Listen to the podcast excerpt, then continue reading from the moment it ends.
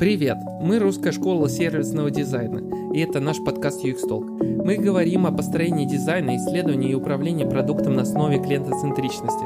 Каждую среду в 8 часов вечера мы вас ждем на прямых эфирах Clubhouse. Все ссылки в описании. команд, людей как-то структурировать, вообще подумать о том, что они хотели, поисследовать, ну, и поисследовать, и зачем им вообще это надо. И у нас естественно, после брифа мы всегда с ними встречаемся, а, либо уже конкретные исследователи, либо там тимлид, ну, часто уже конкретный исследователь, на самом деле. Потому что потом, ну, как вот уже было выяснено, сегодня все уже говорили, реально происходит э, там твист, и, и оказывается, что, а, ну, а надо-то совсем другое, когда копнули глубже.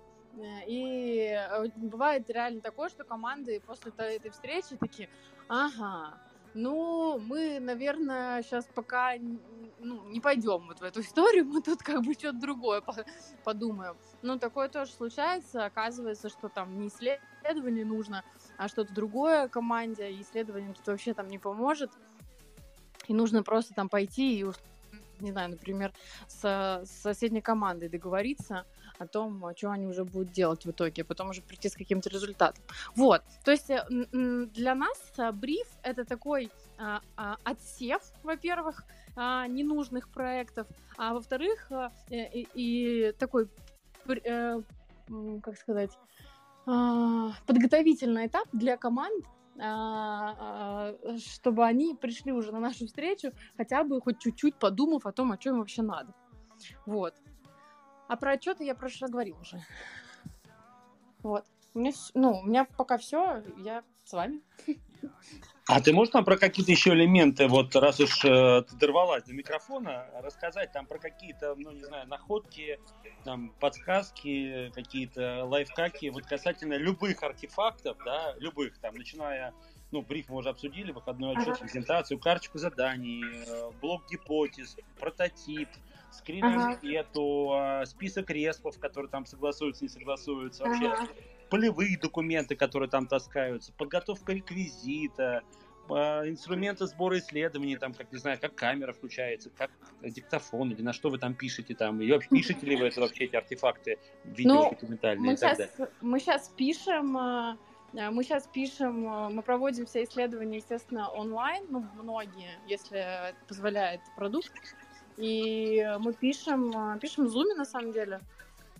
Э, в Zoom проводим исследования, в Zoom пишем, отправляем пользователям э, прототип, они подписывают NDA, э, и потом мы с ними работаем. Вот, что это еще хотела сказать? Ты говоришь про разные артефакты. А, а, ну, мне приходит на ум CGM, как артефакт вообще и итоговой работы. Я в прошлый раз уже про него говорила, что это такая живая история, с которой круто, что команды потом работают. А если говорить про какие-то промежуточные, промежуточные истории. Ну, видишь, у нас опять же специфика, что мы вместе с командами работаем, поэтому мне вот понравилось э, то, что Леша рассказал, как они работали с иностранными компаниями. Очень интересная вообще тема. А, я вообще, кстати, Леша, хочу сказать, что я по его CGM училась рисовать CGM в свое время. Вот, ну, так что очень прикольно. А, эм, но у нас просто, например, это не очень актуально, потому что мы с командами вместе исследуем. То есть у нас реально редко бывает такое, что мы приходим, то есть к нам пришли, мы что-то сделали, потом мы там презентуем. То есть всегда команда участвует. Просто бывает такое, что мы просто потом вместе с командой презентуем кому-то более вышестоящему руководству, и тут э, там ну, сильно помогаем, потому что у нас там есть хорошие скиллы там публичных выступлений, мы про исследования можем классно, интересно рассказать. То же самое презентация CGM, а, она, ну, как бы, может быть довольно скучно презентована, а, хотя, ну, и как бы не за... и, и люди не заинтересуются. Потому что, как ты говоришь, очень важная история про то, что там один раз показать, рассказать, про проблемы и как-то на это обратить внимание. Вот э, история с CGM, она такая очень живая. Я А, я люблю, на самом деле, презентовать вот эти э, карты, э, потому что их тоже нужно уметь рассказывать, там, э, вот это повествование пути, что с ним, что с ним случилось, с этим пользователем, вот он сюда прошел, но тут, значит, э, э, у него такая беда случилась, тут такая. Но у нас очень часто бывает, что заказчики, если сами там потом презентуют э, вышестоящим, они как-то, ну, я, я бы так сказала, не так ярко это рассказывают, как можно было бы рассказать. Вот. Не знаю, что еще подумаю. Подумаю, еще, если придумаю, что-нибудь еще добавлю. Да, CGM это целый там мир, это не просто схемка там шагов, да, в ней есть Конечно. решения, которые предлагаются, да, там и когда вот эти CGM, я помню, там нарисовали, тысячу штук, развесили, да, а потом такой комментарий от, ну, от тех, кто э, в чем участвовал, да, мы их нарисовали, а потом не знаем, как что делать с ними дальше. И... Вот, я, кстати, знаешь, вот что хочу про CGM еще добавить, я не помню, в прошлый раз я говорила это или нет, но вот у нас, у нас была такая история, что мы сначала когда CGM рисовали, вот не знаю, год-два назад, наверное, мы прям, знаешь, мы прям упарывались в красоту, мы прям прорисовывали красивый путь, а, ну, в том плане, что там какие-то иконки, визуализация какая-то потрясающая. Но мы, короче, пришли к тому, что потом команды боятся такие красивые CGM трогать. То есть они, знаешь, чуть ли не готовы распечатать ее у себя на стене повесить, а мне кажется, это самое ужасное, что может случиться с CGM, это если она просто будет висеть а, на стене. У нас, кстати, в Альфа-банке, когда я работала, висела такая одна большая карта, по оформлению кредит наличными, я прям помню ее, фотографировала. Но какой смысл в, в ней? Как бы это же живая история. Она должна существовать там в каком-нибудь мире и правиться там постоянно командой. Она должна быть простая. Команда не должна бояться ее а, ее править. Она должна быть в таком формате, чтобы команда сама могла легко там что-то удалять, добавлять и так далее, чтобы они ее не боялись, как какой-то а, этот uh, piece of art. вот. Жень, ты сейчас только что такую вещь произнесла. Я, с твоего позволения, ее возьму в свой семинар по CGM, который я буду проводить 29 числа. А тебя, как э, сподвижника своего, я тебя в гости приглашаю. И всех ребят э, тоже зову на это мероприятие. На оно пройдет в течение всего дня, будет в онлайне, по CGM. И обязательно вот эту вот тему, Жень, которую сейчас э, я сейчас ее прокомментирую, но прям тебе спасибо за паз, за информационный, прям сейчас после окончания встречи вставлю презентацию тоже свою. И, знаешь, это на что похоже? Мы когда э, ну, внедряли тоже функцию дизайна в, э, в Билайне, да, сталкивались с такой проблемой, когда дизайнер так нарисовал красивый дизайн, ну, в конечных формах, там, с иконочками, так все поставил, все порядочно, в его голове все сошлось, или прям даже хочется фамилию назвать, но не буду в эфире, вот, то этот человек, он за этот дизайн влюбился, и исследование проходит, исследование показывает, что дизайн не работает, а дизайнер не хочет в это верить, потому что у него такой красивый, нарядный малыш, там, с бантиком или там mm-hmm. крас- с красивой пуговкой, там, да, в штанишках, да, что ему не хочется верить, что это вообще э, все мертворожденное. То есть и знаешь, мы... Ты знаешь? Ага. я, я вот хотела добавить э, про а, про дизайн. Я видела еще Леша что-то хотел сказать. Сейчас я просто говорю. Вот по поводу дизайна, я только вчера там ребятам рассказывала, проводила лекцию по дизайн мышлению и говорила про этап прототипирования. Просто часто бывает, что вот, например, результатом исследования в формате дизайн мышления является протестированный там на пользователях прототип, да, и какое-то там дальнейшее, там, возможно, MVP. И о, вот бывает, что вот этот самый прототип, вообще самый первый прототип, который там отвечает только, который должен служить только там э, проверке идеи, очень часто у нас э, э, любят тоже дизайнеры упороться и сделать его супер красивым, и потом, естественно, они уже там на тестирование не идею проверяют, а условно там, где кнопочка стоит, и насколько понятно ему там куда проходить, а не то, что вообще, насколько эта идея вообще живая или не живая. Поэтому мы вообще сейчас стараемся с вот эту историю с прототипами сводить максимально к а, к минимуму. Вот могу, кстати, на примере продуктовых катона, которые мы проводим, рассказать. У нас, э, ну вот я в прошлый раз уже рассказывала, проводится продуктовых катон. Это, по сути, такой э, быстрый спринт по дизайн-мышлению там за пять дней. И вот там как раз есть итоговый артефакт с которым ребята пичат потом выступление свое. И у нас э, мы много проводили продуктовых хакатонов, и у нас была, у нас был всегда спор после этих хакатонов, какой должен быть прототип потому что там на судейство в жюри приходили, ну, очень крутые ребята, там топ-менеджмент, вообще реально очень классные, ну и как бы все такие, ну как бы как мы будем им показывать прототип из говна и пала, конечно, он должен быть нарисован в фигме, такой классный, красивый, уже обязательно в дизайн-системе Сбера там и так далее. Вот. И мы все время, как бы, у нас был там двоякий, все время, был, все время было две стороны. Кто-то говорил, нет, должно быть красиво, потому что мы показываем руководство, а другая сторона, типа, да блин, зачем? Это портит впечатление, как бы, а, ну, это ребята там упарываются в этот прототип и так далее. И вот в этот раз, мне кажется, у нас получилась такая идеальная картина, а, мы а, заставили тестировать команды создавать прототипы просто в мира, там есть очень простые элементы, из которых можно рисовать, но это все равно получается более-менее там диджитальный, да, прототип, уж не совсем на салфетке нарисованный. Но как бы он очень простой, то есть там просто какие-то, а, ну, как бы очень простые кнопки, там все очень просто, выглядит реально как нарисованный. Вот, и они его тестировали, то есть свои идеи через такие очень простые прототипы. А те уже, кто захотел, они перед э, презентацией, ну, именно уже, на, когда у жюри выступают, они просто, по сути, то же самое нарисовали красиво. Ну, то есть суть уже не поменялась, но визуал поменялся просто потому, что, ну, там, приятнее смотреть, когда на тебя там 100 человек смотрит, какое ты презентуешь решение, э, э, ну, приятнее всем понятнее смотреть вот в таком виде. Вот. Спасибо за этот блестящий комментарий. Я приветствую Антона Григорьева, который к нам присоединился. Как раз, Антон, сейчас разговариваем про прототипы. Тебе, думаю, интересно будет послушать и добавить, может быть, что-нибудь. Как прототип, я считаю, одним из артефактов исследовательской работы, да. Ну, это дизайнерская работа, но без него исследования там а, а, а, behavior based точно никуда не, не двинутся с места, да, пока он не будет изготовлен. Поэтому он как бы и его часть. Вот. Антон Григорьев у нас а, преподает а, и, и только у нас, и вообще, ну и в том числе у нас, а, разные интересные курсы про прототипирование, да, является одним из крутых специалистов в России в области, в этой области прототипирования. Вот, ну, я, например, лучший специалиста по Акшур я вообще не знаю в России. Вот, а, очень интересный комментарий, да, про салфетки, то есть, Жень, а, продолжаю с собой.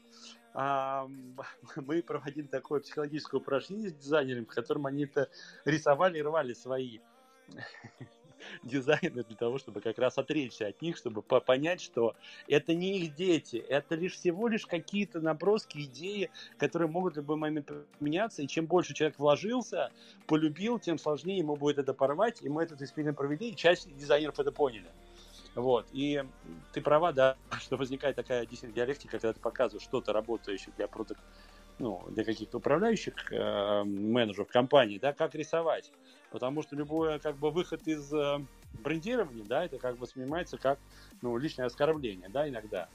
Вот. А повышение как бы уровня, ну, достоверности там его, э, ну, разных детализаций, да, это увеличивает стоимость ну и скорость создания, в том числе прототипа, а их надо пачками брать, выкидывать, если они работают, брать следующую идею и перебрать большее количество вариантов этих идей за, за тот же самый использованный ресурс.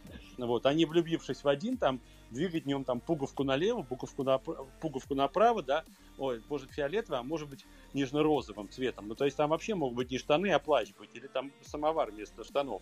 То есть, а когда человек уже так ну, действительно отрисовал, он уже он уже, он уже из этого канваса выйти не может. Ему уже, ну, экономика работы человеческого организма, мозга, да, она так не устроена. Она, она э, призвана а, сохранять накопленный результат, да, ну, для того, чтобы, ну, было более интересно по экономическим соображениям инвестировать в такую деятельность. А здесь надо вести себя несколько иначе.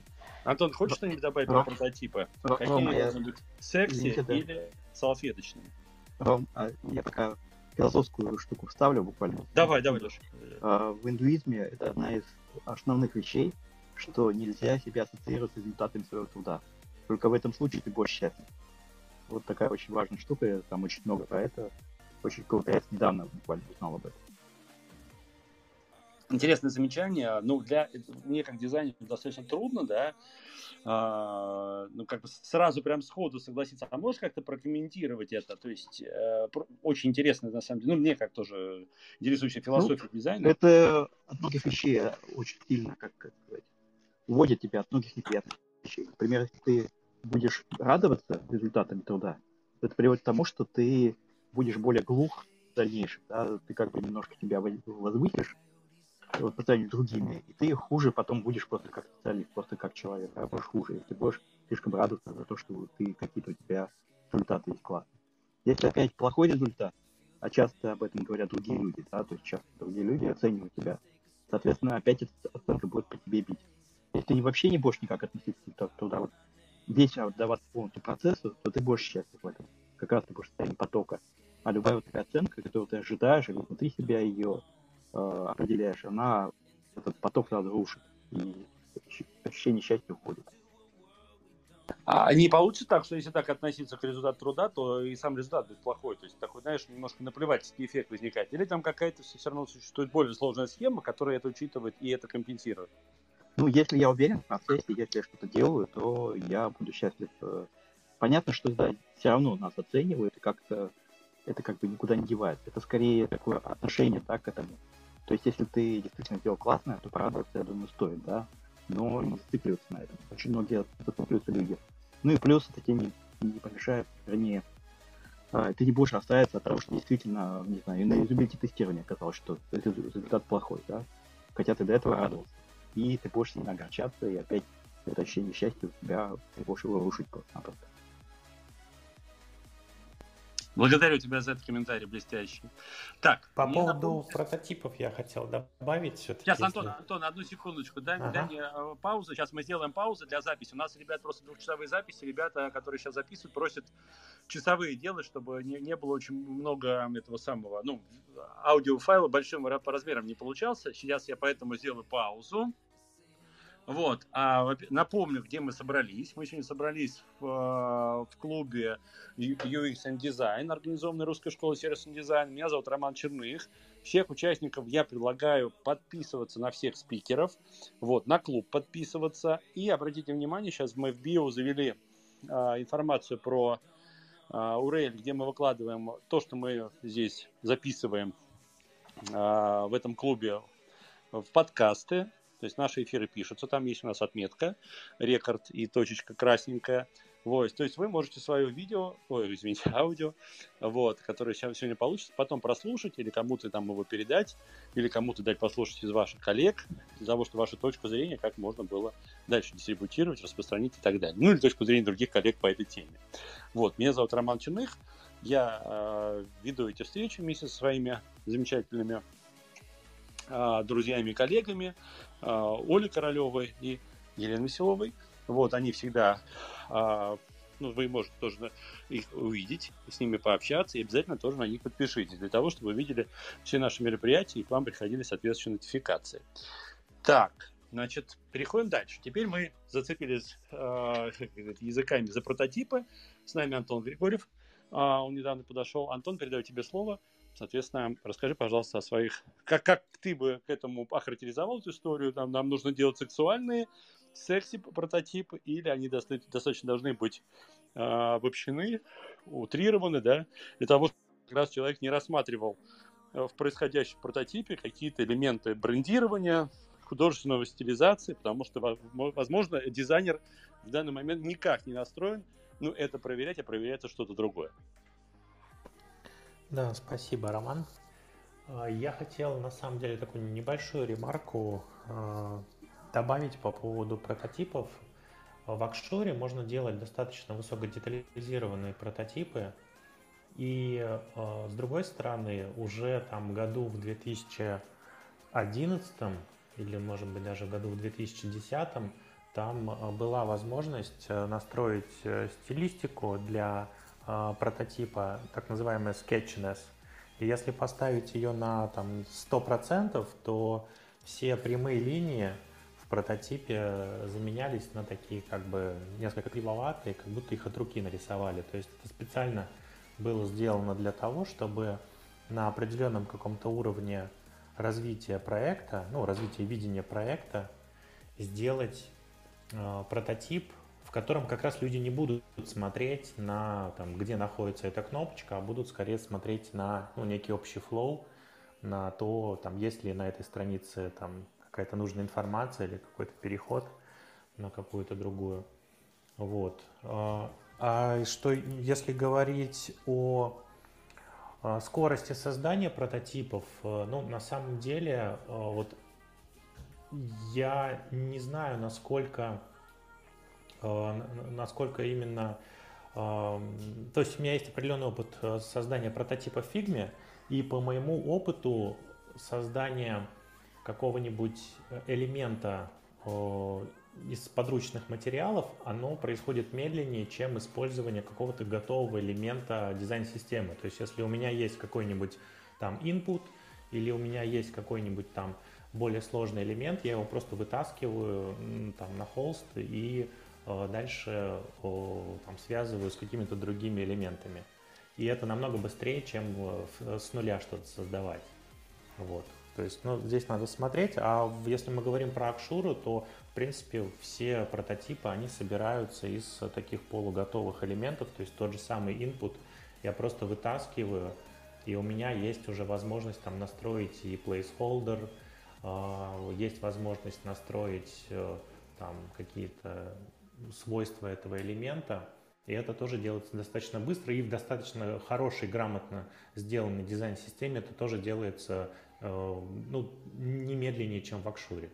А даже и быстрее, если мы говорим про какие-то более сложные э, элементы, которые, например, включают input и какие-то иконки, там, например, э, ввод пароля, там глаз, который включает, выключает маску, счетчик введенных символов в правой нижней части, какой-нибудь hint текст, какой-нибудь лейбл над этим полем, да, это все может быть единым элементом, и мы можем там эти параметры включать, выключать, и это достаточно быстро происходит. Вот, и может быть за счет этого как раз фигма и рвет вперед.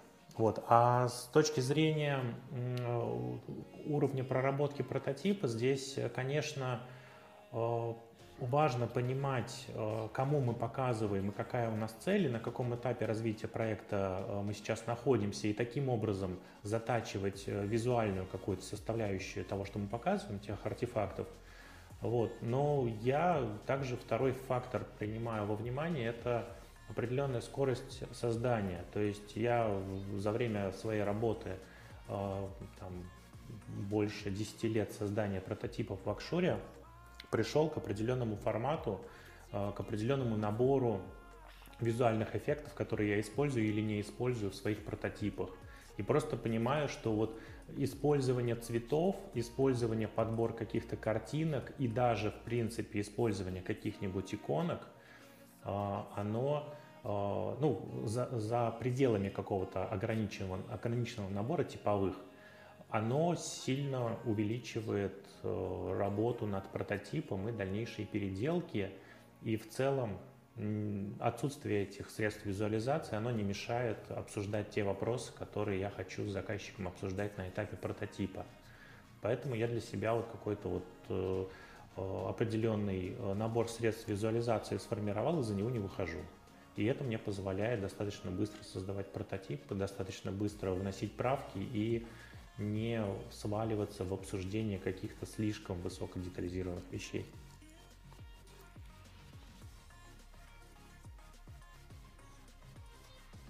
Угу.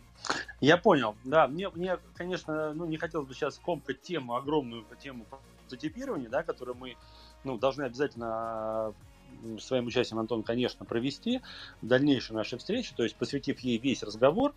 Вот, я сейчас кратко, просто, может быть, чуть-чуть вот там а, вот здесь пару вопросов задал бы, да, и пошли бы к следующим артефактам.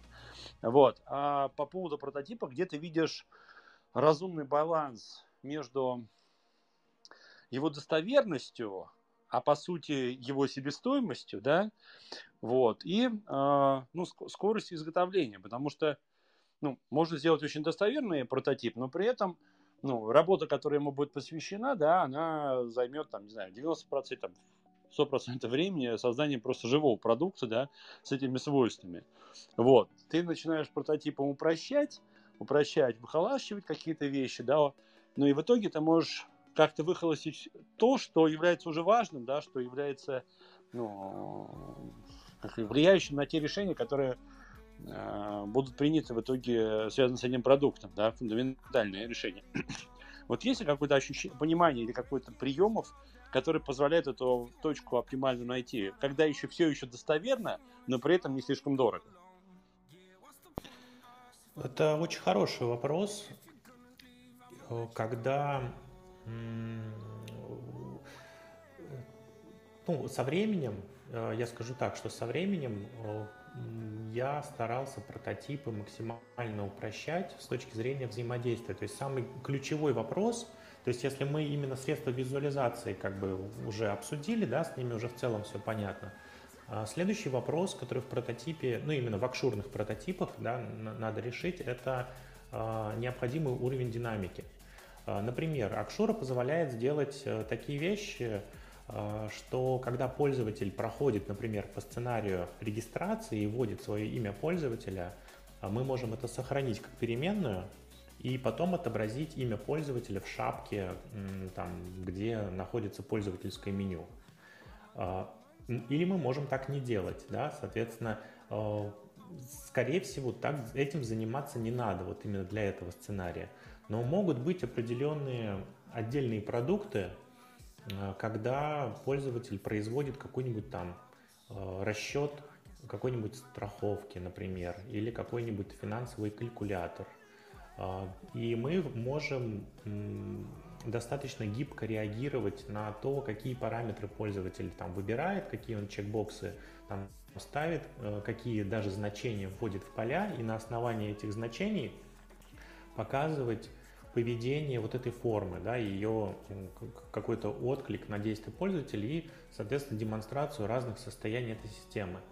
А, и в таком прототипе можно реально пройти через э, сценарий расчета какой-нибудь стоимости, увидеть какой-то финальный результат, увидеть какие-то раскрывающиеся блоки с полями, которые мне надо заполнить, потому что я определенные опции выбрал. И это позволяет протестировать именно взаимодействие с вот этой сложной формой. И такие проекты, они бывают достаточно редко, мне кажется, ну, достаточно специфические компании э, такими проектами занимаются, и поэтому используют этот э, продукт для вот таких сложных взаимодействий. Есть еще другой способ, э, ну, еще другой сложный момент. Например, я могу показать какой-нибудь, э, скажем, э, список элементов, и пользователь может э, провзаимодействовать, например, с первым элементом в этом списке. То есть он на него нажимает, допустим, или наводит курсор, и что-то происходит. Например, отображается какая-нибудь там дополнительная информация. Ну, допустим, это какой-нибудь список карточек э, в интернет-магазине, пользователь наводит курсор, и у него там отображается там кнопочка, там, более яркая кнопочка «Положить в корзину», допустим. Вот.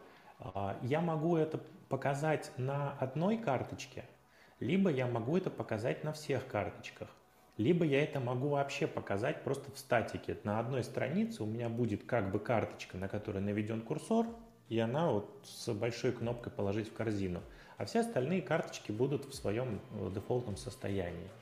И, соответственно, я тоже принимаю решение, как я хочу сделать, и Акшура, она дает возможность сделать и так, и эдак.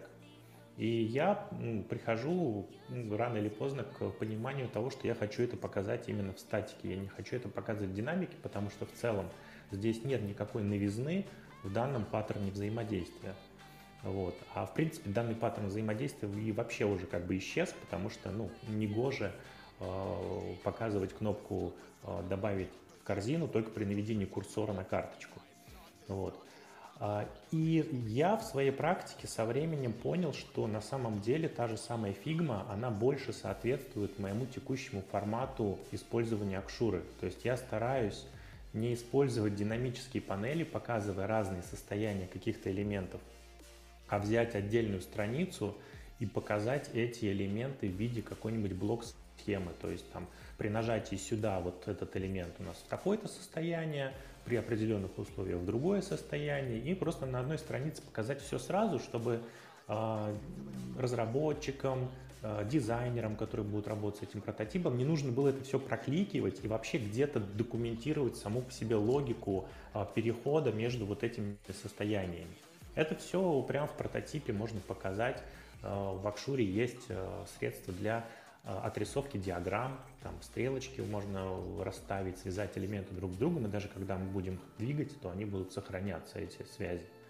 Вот. И, ну, как бы я со временем понял, э, что, в принципе, на самом деле Акшура мне не нужна для того уровня э, создания прототипов, к которому я стремлюсь. То есть единственное преимущество для меня это вот э, наличие определенного набора готовых элементов, из которых я могу все собирать. Вот. Ну и в целом возможность такого взаимодействия с разнообразными элементами как в браузере. То есть, например, если я вставил текстовое поле, то я могу в него реально ввести какой-то текст. Вот, то есть вот эти вот э, преимущества в Акшуре остаются, а во всем остальном ну, Figma решает. Благодарю тебя за ответ. Спасибо большое. За, э, немножко э, мы осветили тему прототипирования. Так, ребят, теперь я предлагаю немножечко как бы, ну, вернуться к э, другим артефактам э, исследований, да, еще, может быть, мы минут 15-20 позанимаемся. Вот, я, кстати, вам например, хотел сказать, что у нас со следующей недели э, со среды мы э, стартуем курс э, семидневный 21, 22, 23 и 27, 28, 29 и 30 апреля туда попадает. Это будет онлайн, это будет рассказ про сервисный UX-дизайн, да, и по исследованию, и про управление продуктом. Вот. Всех вас туда приглашаю. Промокод будет у нас э, помещен в подкасты тоже в виде там текстовой или озвученной э, аудиальной текстовой информации. Вот, для всех участников нашего клуба там будет, ну, мы сейчас подумаем над величиной скидки, да, какими-то условиями для участников клуба, вот, и э, проследите за новостями для тех, кого это интересно. Вот, там будет два мастер-класса, 23 и 29 числа, один про постановку задач на дизайн, второй про CGM, вот, на который тоже всех вас отдельно зову. Кто не может прийти на курс, может прийти на один день занятий в онлайне. Я думаю, что это по вре- инвестиции по времени вполне себе ну, умеренная. Вот. Стоимость там занятий не такая высокая, поэтому как бы можете ну, приходить учиться и это использовать уже в ближайшее время. Так, я, значит, хотел еще сказать поблагодарить всех участников, да, которые к нам приходят. Большое спасибо, что, ребят, делитесь. Это действительно, я понимаю, у всех там есть свободное время, семья, дети, работа, куча разных там активностей, отпуск, кто-то из отпуска, кто-то из больницы даже там, не буду говорить, кто там вещал порой у нас, да. Вот, это супер просто. Прям у вас спасибо за вашу поддержку. Мы также готовы ее встречно оказывать там, в ваших проектах, там, консультировать вас, помогать там, с людьми, там, с приемами, объяснением методологии, ну, в общем, с любыми вопросами, которые могут возникать, любой поддержкой, публикации там, ваших информаций в наших э, медиаисточниках. У нас есть русская школа сервисного дизайна, паблик, русская школа, школа сервисного дизайна, UX. Вот можете ее найти, там порядка 4300 человек, туда вступайте обязательно и подписывайтесь на нас в Клабхаусе. Еще бы какую тему я хотел бы затронуть сегодня, наверное, как финальную, да, ну, у меня такая идея, если у вас есть еще какие-то идеи, о чем мы можем обсудить, welcome, я не против, мы, значит, продолжим разговор. Но вот меня э, заинтересовал еще вот такой документ, который называется «Согласованные изменения». То есть некий план работ после того, как мы провели исследование, провели презентацию. Это может быть и часть ее презентации, но вообще как бы в модели управления предприятием это отдельный документ, который называется план график. План график работы продукт менеджера, проект менеджера, каких-то подразделений, каких-то отделов а, по внедрению исправлений в продукт. Мы исследования проводим для того, чтобы понять, работает, не работает, и если не работает, то почему, а в дизайне исправить и заставить дизайн работать нужным образом. Так вот, если мы исследования будем просто проводить и краточно рисовать презентации и больше ничего не делать, то ничего внедряться не будет. Это очень быстро затухнет по экономическим соображениям. Поэтому нужны какие-то активные действия project менеджмента да, по внедрению исправлений. Так вот, а как выглядит вот этот материал? Как к нему подойти? Нужен, не нужен? В конце, внутри презентации, из каких блоков состоит? Как, что будет сопротивляться внедрению этого документа, да, там, или его согласованию? Ну и как вы действуете в этих историях? Вот еще раз вопрос всем спикерам, включая тех, кто сегодня ничего не рассказывал, а также тем, кто уже рассказывал, Вот, и Жене, и Диме, и Федору, и Антону, ну всем, короче, участникам. Марат к нам подсоединился. А, приветствую тебя, Марат. Вот, а, рассказывайте. Что да, привет. А, поднимайте руки, включайте микрофоны и просто в, в свободной форме по очереди там делитесь впечатлениями. Итак, согласование изменений и некоторый документ, план-график по внедрению артефактов, там, э, даже не артефактов, а findings, да, и предложений по изменению дизайна после usability research. Welcome.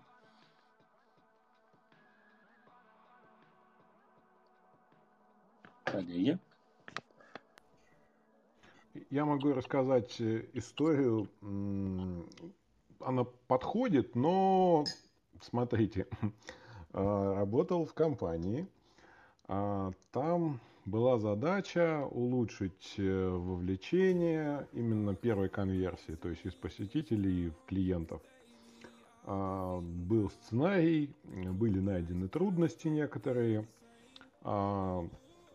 и было сделано улучшение, э, то есть пользователи, которые не могли э, до этого ознакомиться с сервисом, какой сервис не буду говорить, а, но он достаточно как бы дорогой в использовании, э, пользователи тоже достаточно дорогие, вот большой средний чек, а, и был сделан триал период – который помог, прям проводил пользователя, рассказывал ему о том, что это за сервис, то есть анбординг такой, с триал периодом можно было попробовать.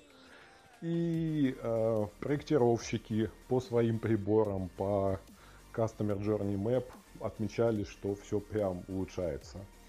Маркетинг э, тоже отмечал, что все прям прекрасно. Э, тоже показатели улучшаются. Там ну, у, у всех служб показатели улучшались да, после, после внедрения, после того, как провели исследования, спроектировали, внедрили, и все казалось хорошо. А на выходе оказался падение прибыли на 18%. А, и это падение прибыли произошло вообще не, не в пределах компетенции этих отделов, оказалось, что э, благодаря тому, что пользователи э, легче, ну то есть фактически они регистрируются в системе, а это есть уже определенная конверсия, на которую завязан бюджет и э, все эти а, аффилейты, которые получают деньги. Там разные есть системы получения вознаграждений, э, но вот одно из них, оно срабатывало сразу. И в итоге бюджет на, на рекламу, конверсии стало больше, но в целом бюджет вырос, потому что надо оплачивать больше количество таких более простых конверсий. Потом оказалось, что пользователи, которые и не были заинтересованы в продукте, не, не хотели оставаться надолго, но им было интересно попробовать, что и как, они тратили ресурсы, которые им были предоставлены в рамках триал периода, а, а это тоже как бы э, деньги компании. И еще оказалось, что пользователи, которые попробовали это на халяву, искали э, способы попробовать еще раз, э, перерегистрировались. Короче, даже люди, которые, может быть, не особо склонны к, ну, так бы они не задумались о таких читерских, мошеннических действиях, то тут почему бы не сделать другую почту, как бы вообще все просто. И в целом так получилось, что затраты на триал плюс затраты на маркетинг, все это, несмотря на растущую базу, минус 18. Этого никто данным, ну, из скопа, из знания именно проектирования и маркетинга не предусмотрел данный момент. Вот такая веселая история. Это, наверное, можно было предусмотреть, но, к сожалению, большая компания и мало кто э, горит желанием э, внедряться и как бы в, ну, брать на себя больше ответственности, больше э, как бы вникать в проблемы соседних отделов и как-то вот все, все это э, на себя брать. А с продукт-менеджерами тогда, по-моему, только-только начинали появляться такие люди, как вот продукт-менеджеры, продукт-овнеры – А, и это еще в компании не было принято. Вот такая история. Слушай, а если тебе, например, как вот, ну, человек, который разрабатывает, разрабатывает э, сложный продукт, да, фабрику лите, а, там есть аппарат проведения исследования, да, но вот эта вот стыковочная административная часть там вообще никак не предусмотрена. Я просто не настолько знаю, как бы планы по, по работе, тебе они, конечно, лучше известны. Вот, но ведь исследования, они, ну, горят на том, что часто не используются результаты, да, а если накопленные результаты, почему бы из этого не сделать какой-то пас сразу, там, знаете, как, знаете, нашел событие, поставить в календарь, нашел проблемы, поставить, сделать календарь изменений и готовый календарь для работы по исправлениям. Я думаю, что это добавило степени внедрежности, ну, предложенного, а, а стало быть и степень полезности самой программы для применения. Что думаешь? Ну, у нас так и происходит. Мы э, сами на себя взяли роль э, помогать, скажем так, продукт-менеджерам в тех компаниях, которые с нами работают.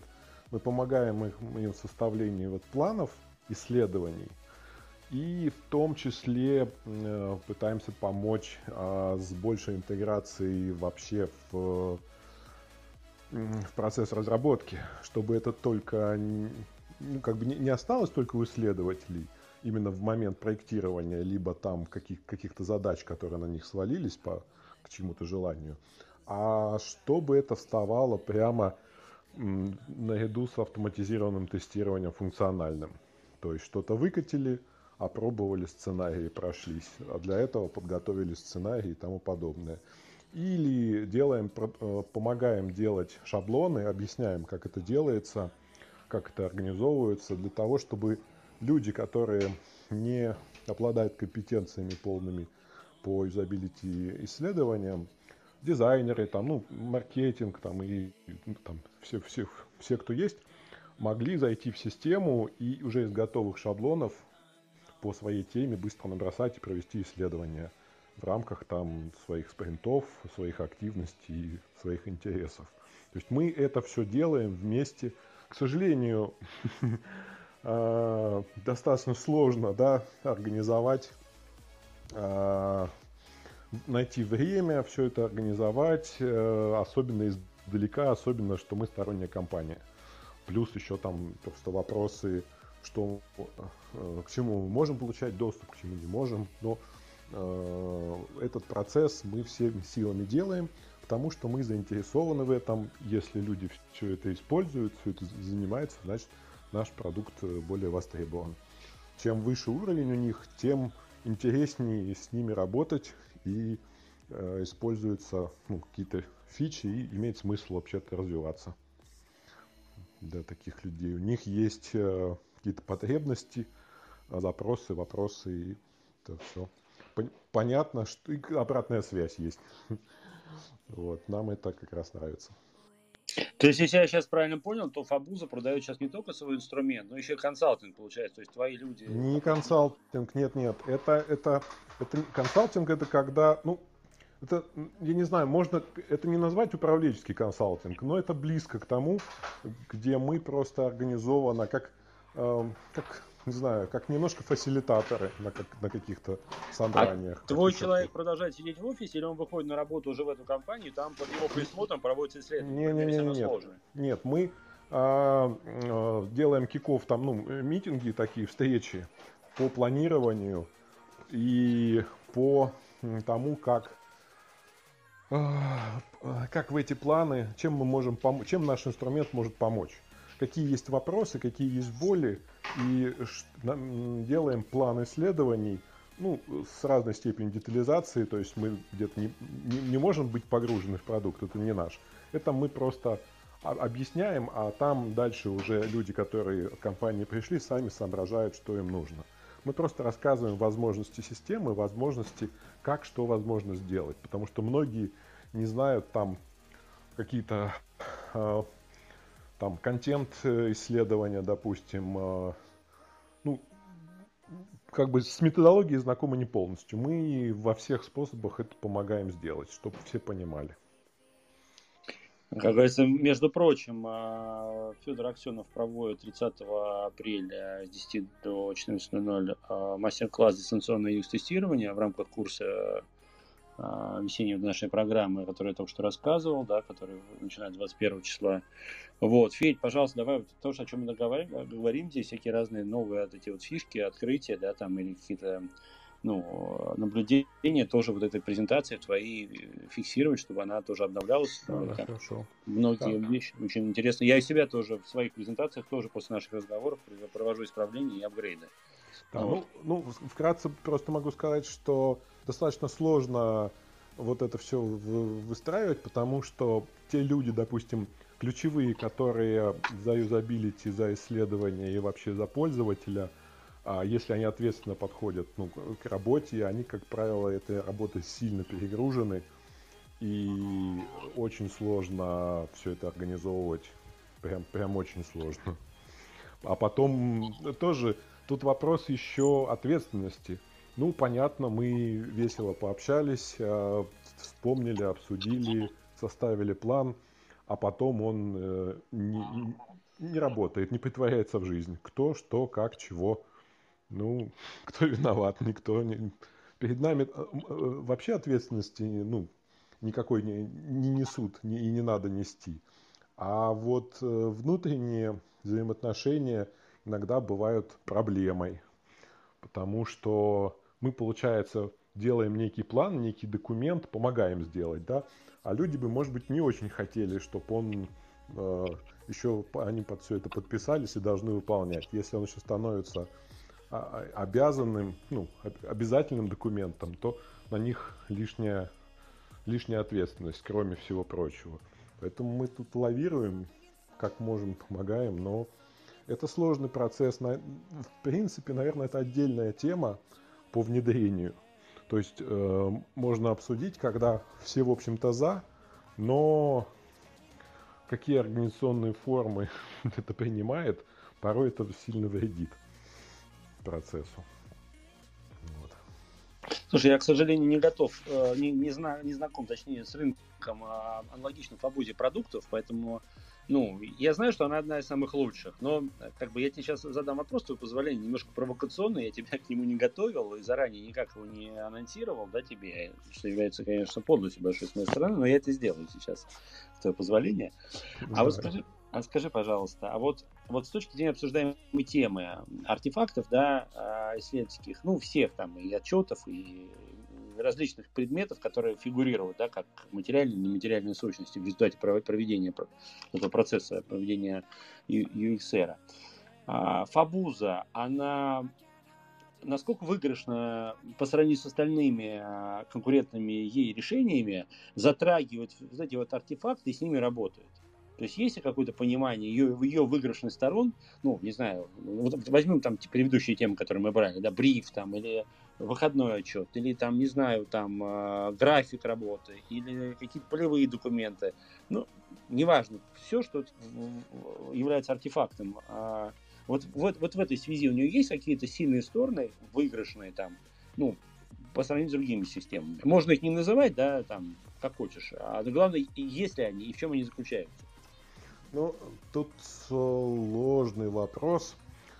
А, Я у, нас есть, предупреждал. Да, у нас есть вот дневниковые исследования, они сделаны вполне а, нормально для такого рода как бы а, работы с анализом а, данных. Их есть еще куда развивать, тем более это из того, что мы хотели, удалось реализовать вот как бы только первую часть. А, а, модерируем их то же самое, то есть в, на, в ходе модерирования там доступен, доступен сценарий, э, доступны э, общение в виде чата, э, доступна э, быстрая запись с подсказками э, ранее введенных там за, замечаний. И доступны наблюдатели там. И все автоматом пишется, собирается, куда удобнее, чем подручными средствами как-то все это делать. Вот, все привязывается к нужным точкам и все такое. А там, в принципе, вот эти артефакты есть. А, но для того, чтобы объединить их все в одну систему, а, надо, чтобы это этим пользовались. Для этого надо сделать гораздо больше функционала. Мы делали уже вот, ну, такой функционал, первую попытку, но выяснили, что его недостаточно, его надо перепроектировать и пересматривать. И сейчас мы, в общем-то, этим занимаемся. А, чтобы можно было делать сквозные... Ну, а, у нас часть, а, скажем, действий по плану развития э, э, этого направления сделано. Допустим, если в рамках сценария пользователи ходили там по сайту и много было посещений, обычно у всех подобных э, сервисов, ну, плюс-минус похожих, там дикая карта перемещений. И э, из, этих данных невозможно ничего сделать. Ну, то есть, открываешь, э, у тебя рисует миллиард, э, такая вселенная, звездный путь, э, и какой, вообще нет никакого смысла с этим взаимодействовать, потому что это взрыв мозга. А мы сделали систему, которая там объединяет все по кластер, кластеризация страниц, плюс группировка, плюс еще э, разные виды просмотра. И в итоге там раз, два, три получается очень аккуратная карта из основных э, нескольких там блоков, может там до 10 уменьшить, несмотря на то, потому что карточка товара, она э, хоть имеет разный URL, э, но ее можно как бы э, свернуть в один. То есть мы ускорили вообще и сделали возможным работу с такой картой. Потом, что у нас еще? Ну, там события, ну, короче, определенное, у нас больше артефактов вот этих вот, можно типа трекинга настраивать, потом с ними тоже взаимодействовать. Но для того, чтобы ввести а, работу с гипотезами, с заметками, все это структурировать, опять же, про паттерны, про которые я говорил. Для... И это все должно быть сквозное через все. Мало того, что это сделать надо, плюс там еще специфичное кодирование ответов, потому что зачастую ответ, который дал пользователь для э, Ой, э, который дал респондент для аналитика не является тем, тем же ответом. У аналитика свои гипотезы, свои отметки, там все по-своему. И наличие такой э, системы не, слишком помогает э, перейти, э, не, не, не создает э, новое качество. То есть, да, можно там учитывать там какие-то эти штуки, но для того, чтобы с ними работать, недостаточно просто там алап, там пивот э, таблицы, у нас она есть, мы как раз вот это все использовали, и мы поняли, что этого недостаточно. Для этого нужен другой интерфейс, э, другое как бы поле э, взаимодействия, и оно должно быть связано с отчетом, в том числе с полуавтоматическим отчетом, э, в виде там, чтобы он был микс из э, текста и данных реальных, которые прямо из системы берутся. Вот. И у нас как бы вот в планах, то есть мы уже первую, там, вторую, наверное, а, альфа-версию этого дела уже протестировали и готовимся к тому, чтобы сделать это нормально. А, не, не все так просто. Вот. Спасибо за комментарии. Спасибо большое, что так подробно все объяснил. Ребятушки, ну давайте еще, какие у нас остались вопросы. Если кто-то, кто еще не высказывался, хочет что-то задать, спросить, прокомментировать. Говорите, у нас уже почти мы два часа занимаемся. Марат, говори, ты же спикер. Да, э, Роман, извини, но я привык это, а, Сначала моргать. Ин- интеллигентный спикер. А я не понимаю, то ли ты там э, случайно на попал пальцем, то не попал. Я не понял, что значит. Я... Сначала моргать, да. Э, извините, я тут два часа слушаю очень внимательно. Хочу немножко вашу идиллию. Ну, растормошить. Э, растормошить, да. Давайте, ну, во-первых, чтобы понять, что я все-таки все-таки в контексте, я хотел бы комментарий немножко по поводу Антона. Антона, то, что сказал Антон, я впечатлен вашим бэкграундом по поводу прототипов. Я их сам делал очень много. Марат, Антон это просто космос. Я тебе скажу, да, так, да, я, я, как он за 40 я, минут я, делает я, прототип э, интернет-магазина, я просто выпал в осадок и пригласил его к нам работать. Я так и понял. А, по поводу прототипа очень коротко скажу. Значит, первое, я всегда делаю черно-белыми, чтобы было понятно, что это не дизайн. Второе, я всегда делаю интерактивными, чтобы было можно было на кнопки нажать. И третье, я всегда делаю а, а, в виде ссылки, в виде HTML, чтобы можно было открыть на, на, смарт, на смартфоне и так далее, и просто там симулировать переходы туда-обратно на, на сайт. Это так коротко по прототипу. А, да, я а, точно так же. Черно-белые, да. кликабельные, да, в HTML. Да, да, да, да. Вот, и, и вот эти все э, приколы там этого акшуры там э, и так далее, вот, вводающие и прочие элементы, они практически никогда не нужны, доста- достаточно. Ну, это, это, это отдельная тема. Насчет того, чтобы растормошить, э, вот э, я позволю себе фамильярность, э, мы все коллеги. Ребята, скажите, пожалуйста, вот UX-специалист, вот он кому служит? И вообще какая вот цель, общая цель работы? Вот, Роман, у меня к тебе вопрос. Смотри, я, я отличаю три вида специалистов, UX-специалистов.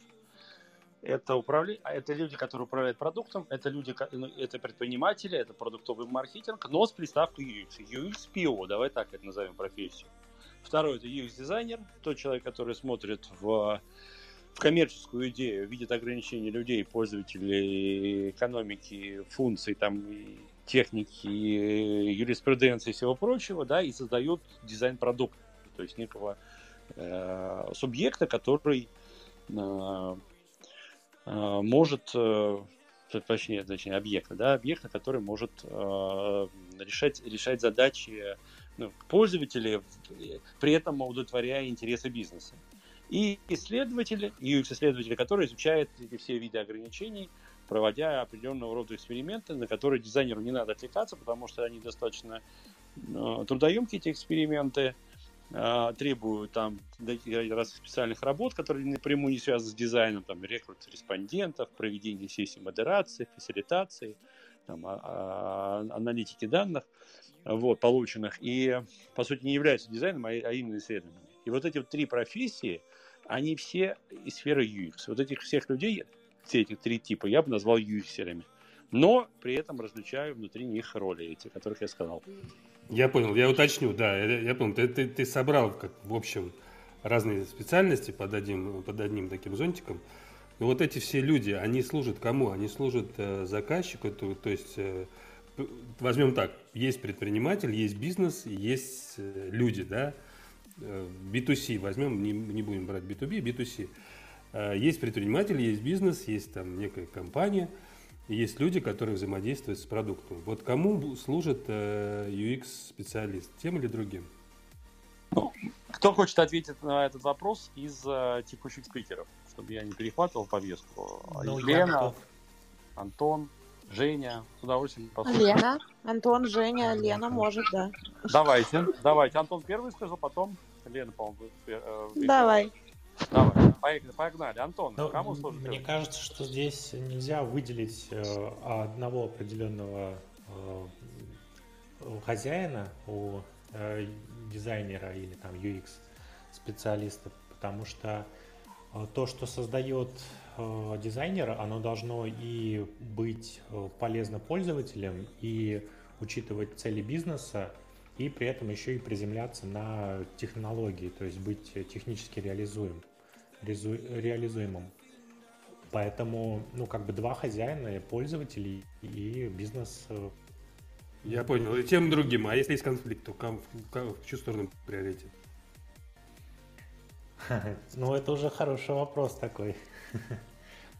Этот вопрос на самом деле не просто хороший, он вообще вопрос на миллион. Почему? Объясню. Э, Роман, ты, наверное, знаешь, ближайшие, там, буквально две недели назад, 15 марта, в Калифорнии вышел э, закон по поводу дарк паттернов, по поводу того, да, что знаю. Нельзя, да. нельзя использовать честные приемы и так далее.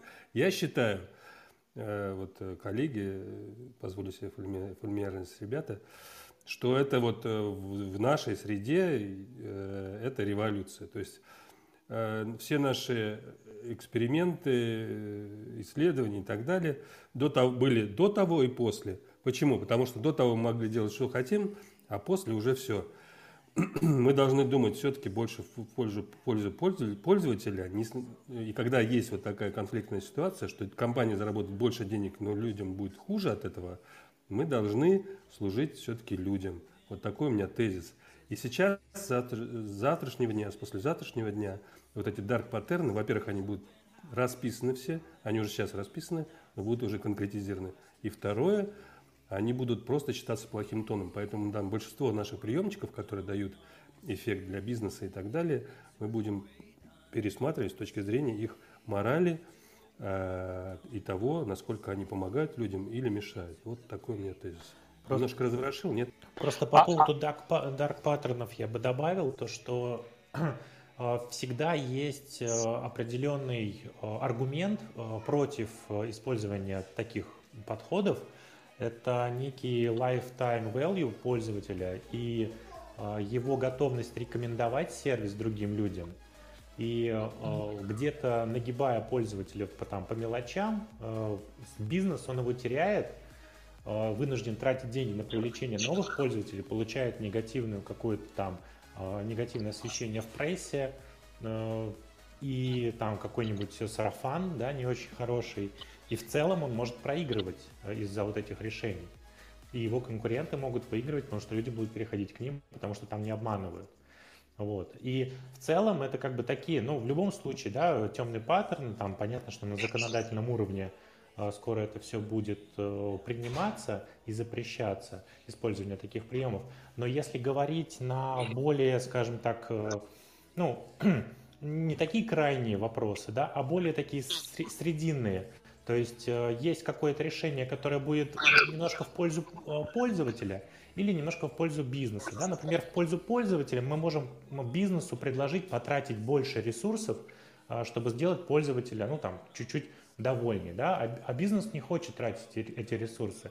И вот в рамках вот этих, в рамках вот этих диалогов как раз вот и происходят эти ну, сложные вопросы, которые требует, конечно, аргументации, требует участия, там, не знаю, продукт-оунера какого-нибудь или менеджера проектов, который будет говорить, да у нас нет этих ресурсов и так далее, и приходить к какому-то компромиссу в любом случае. То есть это, это не те решения, которые должен принимать один человек у себя в, в голове. Про это еще Алексей Бородкин очень хороший доклад делал давным-давно.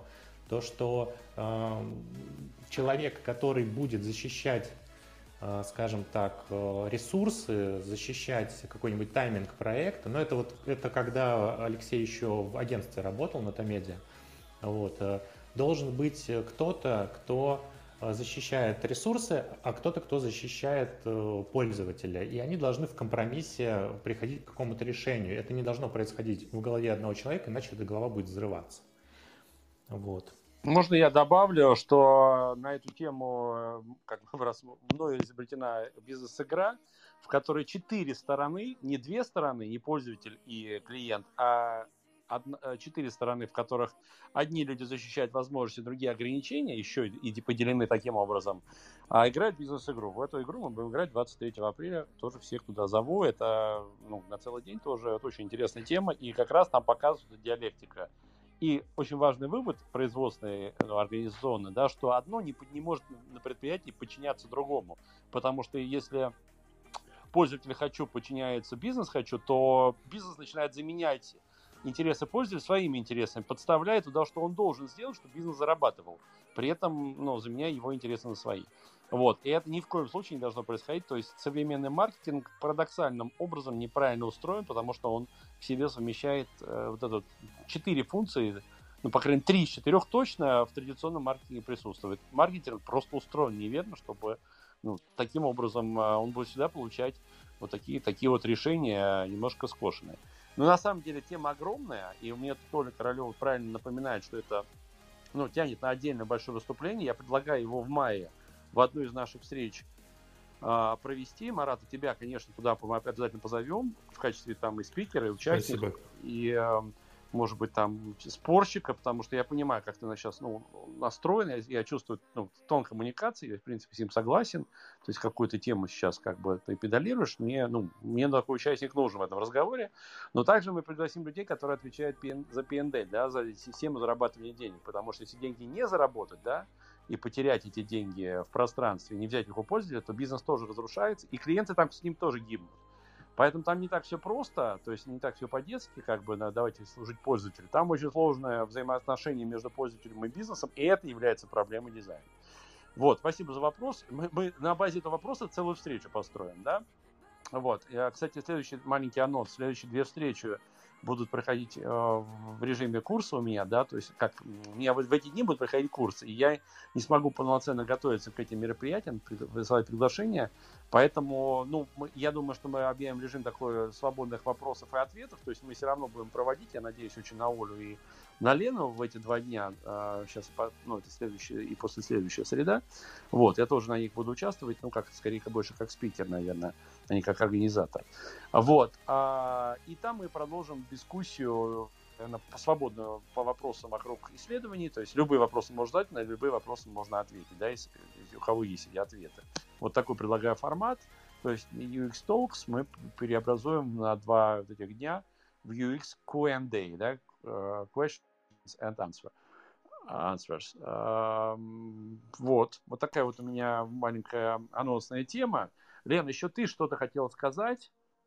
Вот. Э, я расстроена, потому что я, наверное, уже нового ничего не скажу, но обычно своих кома... все свои команды, с которыми работаю, я учу то, что пользователь — это такое маленькое божество, которому мы служим.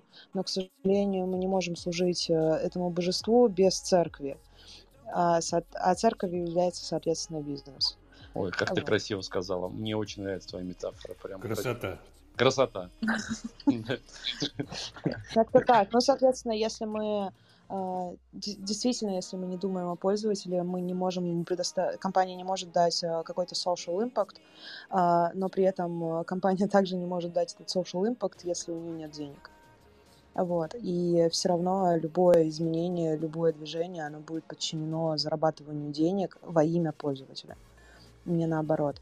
А если говорить о темных паттернах, ну, здесь есть две позиции. Первая позиция э, бизнесовая, то есть э, иногда темные паттерны позволяют нам э, действительно достичь каких-то клевых результатов.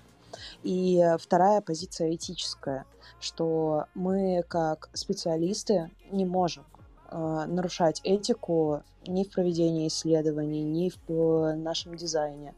А, просто потому что мы люди, и любую неискренность э, наш пользователь э, э, оплатит нам условно отсутствием себя у нас в компании. Вот. Блестящий, блестящий финал нашей сегодняшней дискуссии. Спасибо, Лена, большое. Пожалуйста. Комментарий. Кто-то хочет что-то еще добавить? Женя, ты э, с нами? Оля? Да, я тут. А, я хотела сказать, что я, поскольку я могу только свою личную позицию высказать, потому конечно, что конечно, я, я супер за... Ну, я вообще как бы про людей, и у меня там психологический бэкграунд и все такое прочее, поэтому ну, я глубоко верю в то, что люди, которые занимаются пользовательским, пользовательским опытом, они в первую очередь за пользователя, а уже во вторую очередь за а, там, бизнес, за компанию, потому что кажется, что всем бизнесам придется а, рано или поздно а, поставить во главу пользователя, а, либо как бы умереть. вот, поэтому я целиком, польз... целиком полностью за человека. Коллеги, ну вообще UX, э, user experience, да, это не, не, не, не company experience, не, не business experience, да, это user experience. То есть как бы мы, мы как субъект и э, центр внимания все-таки user. Я вот хотел бы добавить, что, э, ну, вот парадоксально, что согласен э, с Евгенией, но э, я больше за бизнес, том плане, что если бизнес пришел в этот мир, э, бизнесмен, да, и вот руководство компании пришло в этот мир, чтобы зарабатывать деньги на каком-то негативе, на каких-то, ну, как бы античеловеческих каких-то делах, то э, какие бы там ни были специалисты UX и вообще прекрасные люди в компании, им не удастся поменять подход. И в целом, э, если руководство вот, вот, вот так, э, такие цели ставит перед компанией, что может добиваться вот задач такими способами, то это проблема всей компании.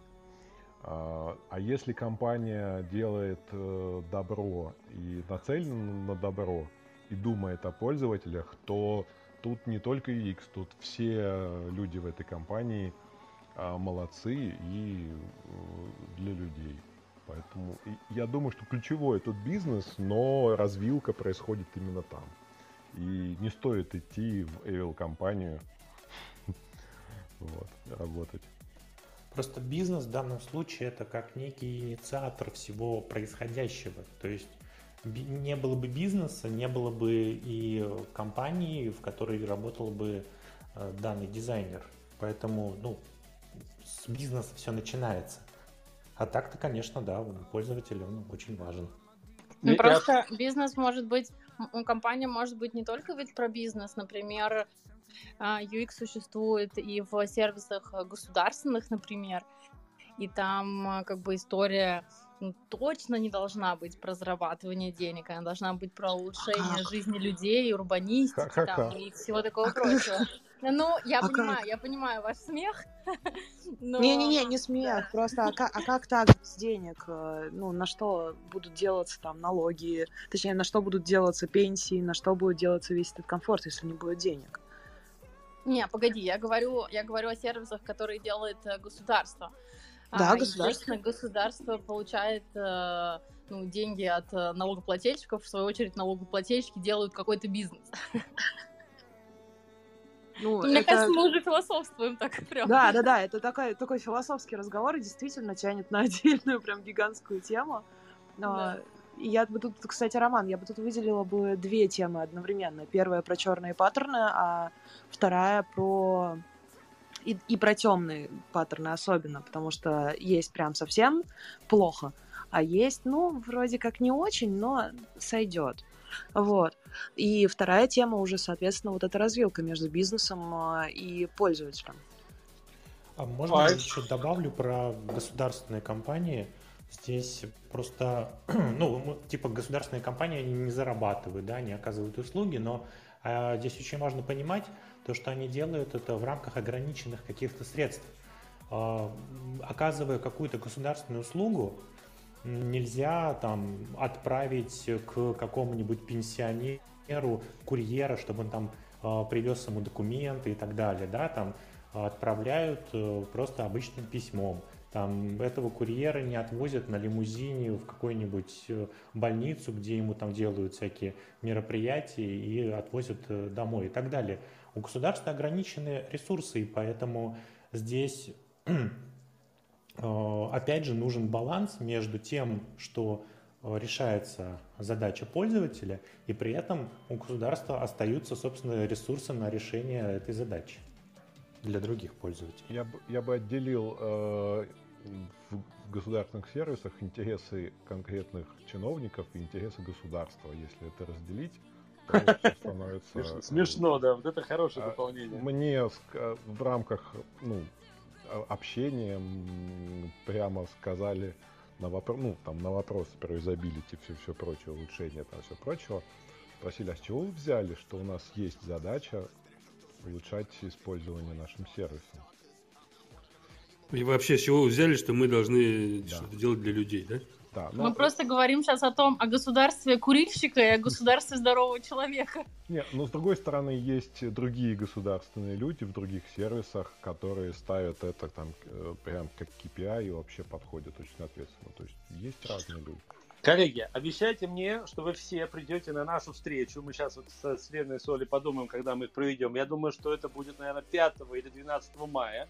Давайте запланируем. Мне очень понравилось, Лен, твое деление на две как раз категории. Первое это Dark Pattern дизайны, да, и там можем обсудить разные приемы, вот эти звездочки внизу, разные там подключающиеся автоматические услуги, ночные сообщения, которые ты не считаешь, а потом тебе что-то подключили. Ну, разные, короче, вот эти вот 400 относительно честных способов изъятия денег из граждан, да, а следующая встреча или одна из следующих встреч, этого как раз это поиск баланса между интересами человека и бизнеса, или человека и государства. И вот эта тонкая грань, и поиск, это на самом деле самое сложное, что есть в дизайне, понимаете? Дизайн, там, для картинок, это все, это уже покатилось, когда это все форсировано, все понятно. А вот поиск вот этого сложного баланса, и это ядро смысловое, да, и вот его, его-то не могут найти э, в продукте чаще всего. Вот такая вот идея мне очень понравилась. Давайте 5 до 12. Как вы вообще считаете, 5 числа мая будем проводить э, заседание нашего клуба? Ну, или это праздники, и как бы мы будем освобождать мозг от... И... А что такое праздники? 5 мая. Слушайте, я бы, я очень хочу прийти, особенно на историю про там баланс бизнеса, особенно государства, потому что мы в последнее время там с моей коллегой, с Дашей Хлоповой много про это говорили, мне было, было бы очень интересно. Единственное, я не, не уверена, потому что я там скоро буду в другом часовом поясе, я не уверена, что время 8 вечера будет для меня доступно. А когда ты сможешь? Ты скажи, когда мы перенесем на то время, чтобы тебя сохранить как участник. Давайте там 19 мая. Ну, по времени мне напиши тогда, да, или там... Ну, мы поговорим отдельно, да.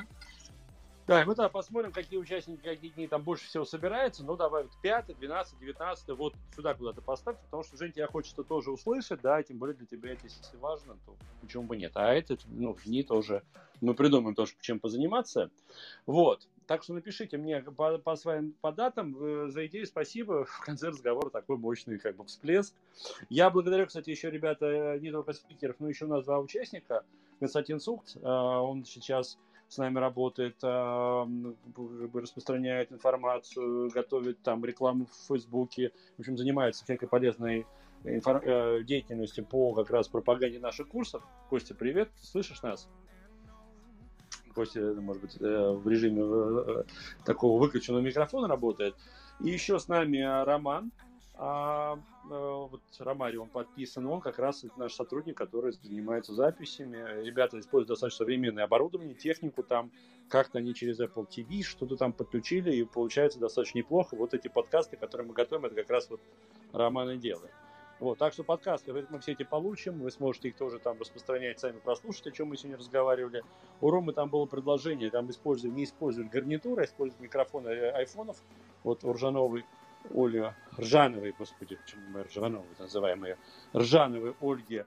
В прошлый раз вообще была идеальная запись. Мы сейчас интересуемся у нее, какой техникой она пользовалась, потому что там идеальный звук, очень чистый. Вот, так что старайтесь там находиться в момент встречи в наших тихих помещениях, чтобы, ну, по возможности эти звуки не записывались в эфире. Вот, ну, если запишутся дети там с криками там папа, мама, тоже ничего страшного не произойдет, но имейте это в виду. Вот. Большое всем вам спасибо, всем участникам за интереснейший разговор. Я прям любуюсь нашими встречами. Это такой ламповый такой диалог, доверительный очень, а, которым люди делятся. И, ну, мне кажется, понятно, что нам это интересно всем. Вот. И я, кстати, ну, большое влияние нахожу этих наших разговоров на свое собственное понимание этих вопросов, на свои презентации. Вот сейчас доберусь за них и буду тоже вносить кое-какие правки и какие-то новые крутые слайды. Вот. Всех был рад вас сегодня был увидеть, услышать, точнее услышать, ну, увидеть ваши лица и услышать ваши голоса.